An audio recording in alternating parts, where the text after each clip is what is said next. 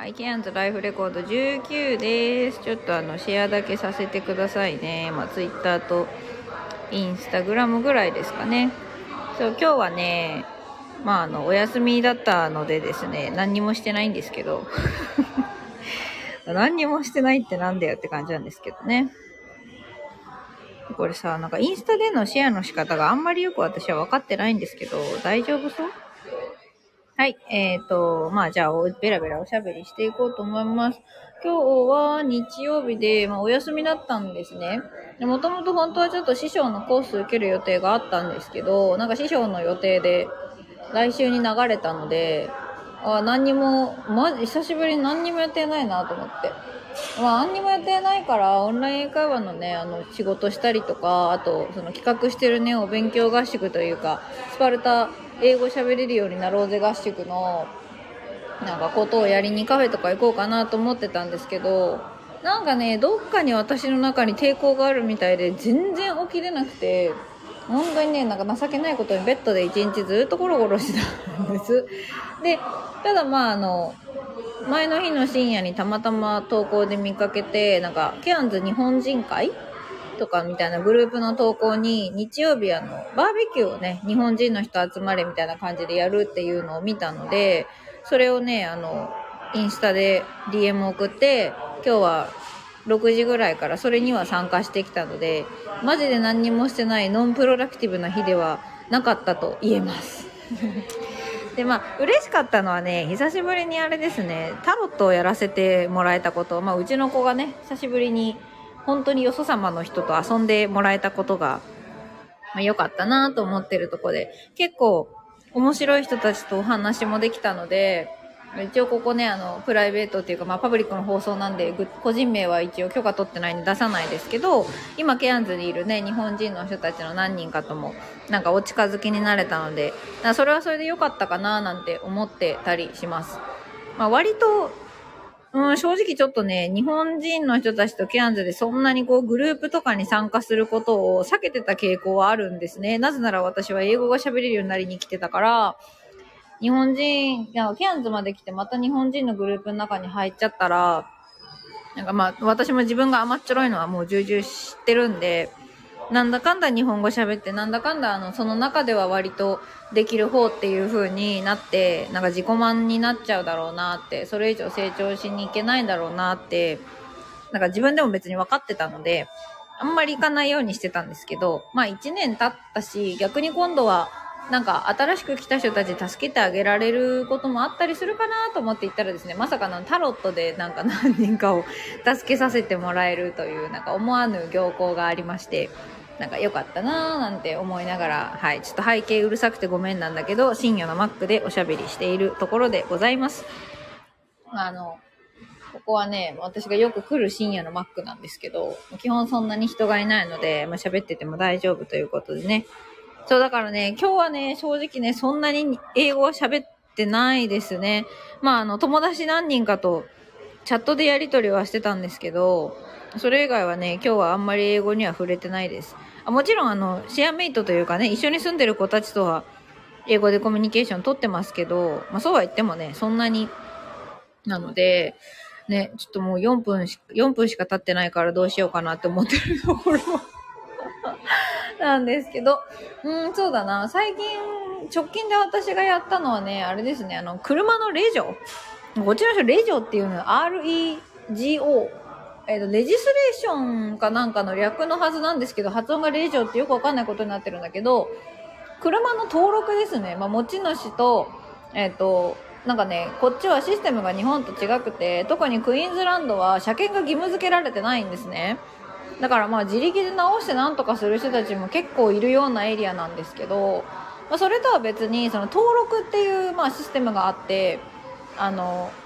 要は利用者登録みたいなことをしとかないといけないんです。だから私も今のねこの車をオージーのおじさんからえっ、ー、と去年の暮れに買った時はあのなんか陸運局みたいな日本でいうとこのね交通省みたいなところに行ってあの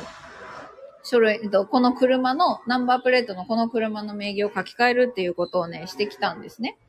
で、まあその時に半年分で払ってあったので、ちょうど8月なんかぼちぼち切れるから更新せえみたいなお知らせがメールで来たから、あの、それをね、あの、また私は証拠りもなく支払い期限ギリまギリギリまで引き延ばしてあの、払ったんですけど、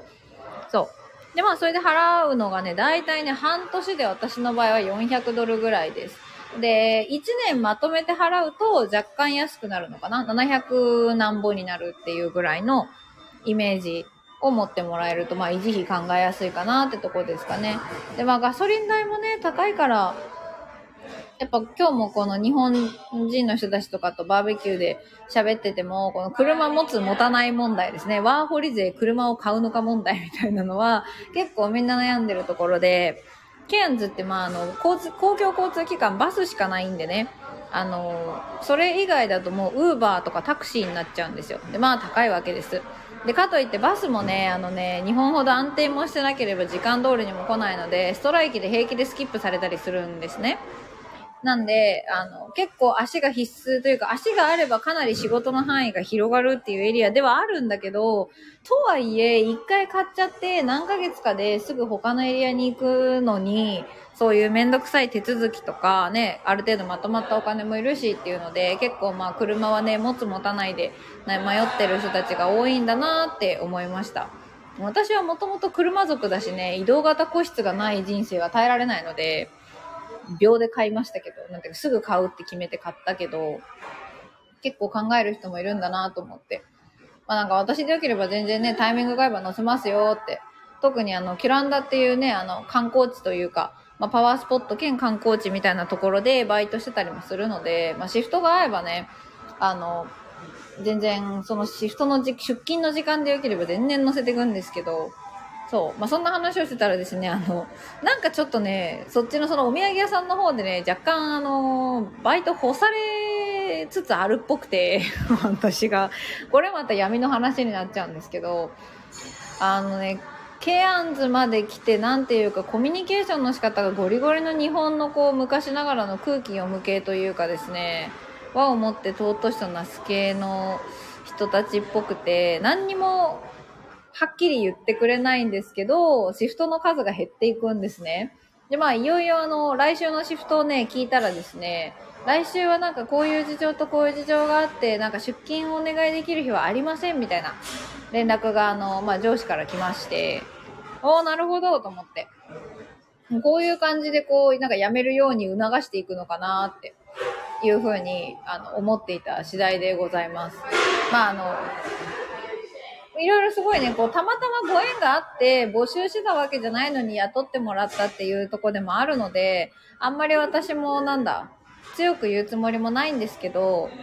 なんか、週5でとか、結構1年とか長く入ってもらいたいとか、最初の頃調子のいいことを言っていた割に、週1しかシフトくれないとかってなってくるとですね、まあこっちも生活が回らないんで、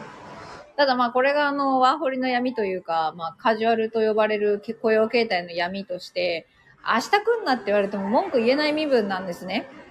だもちろん裏を返せばもう明日から行きませんっていうことも、あの言っても、なんていうかペナルティもない身分なんですよ。だからお互いにとって都合のいいつなぎ的なのがこのオーストラリアのカジュアルっていう雇用形態です。何の福利厚生も何のカバーも会社からない代わりに時給が高い。っていうね、この実態っていうほどでもないんですけど、があるので、割とこう、時給が低くても、あの、勤務時間が保証されてるパートで頑張ってバイトを探す人っていうのも多いです。まあだから私はね、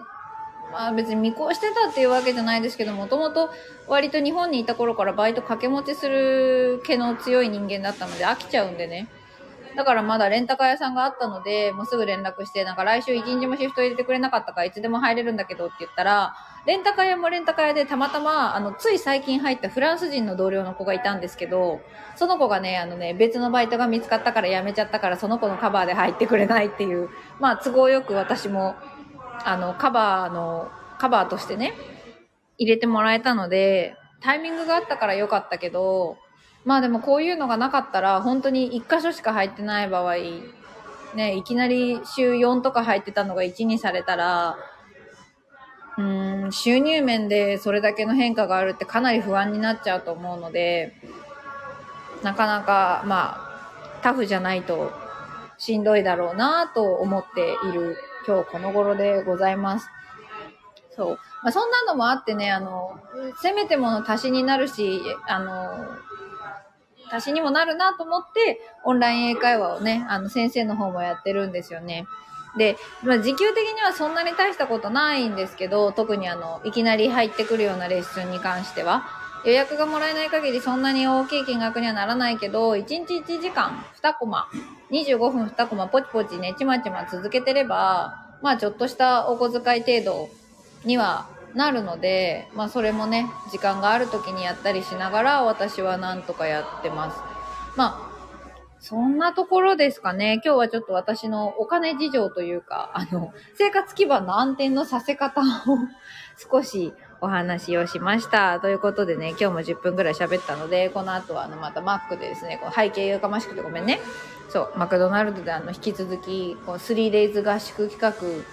はい、スパルタ英語合宿企画のね、あの、構想を練ろうと思います。結構面白い企画になるかなと思うので、まあ、もうちょっと続報をはい。待て、しかして期待せよというね、あの、私の好きな上永学さんの後書きにいつも書かれている一言で締めたいと思います。Thank you for listening. Have a good night and see you tomorrow. Bye now.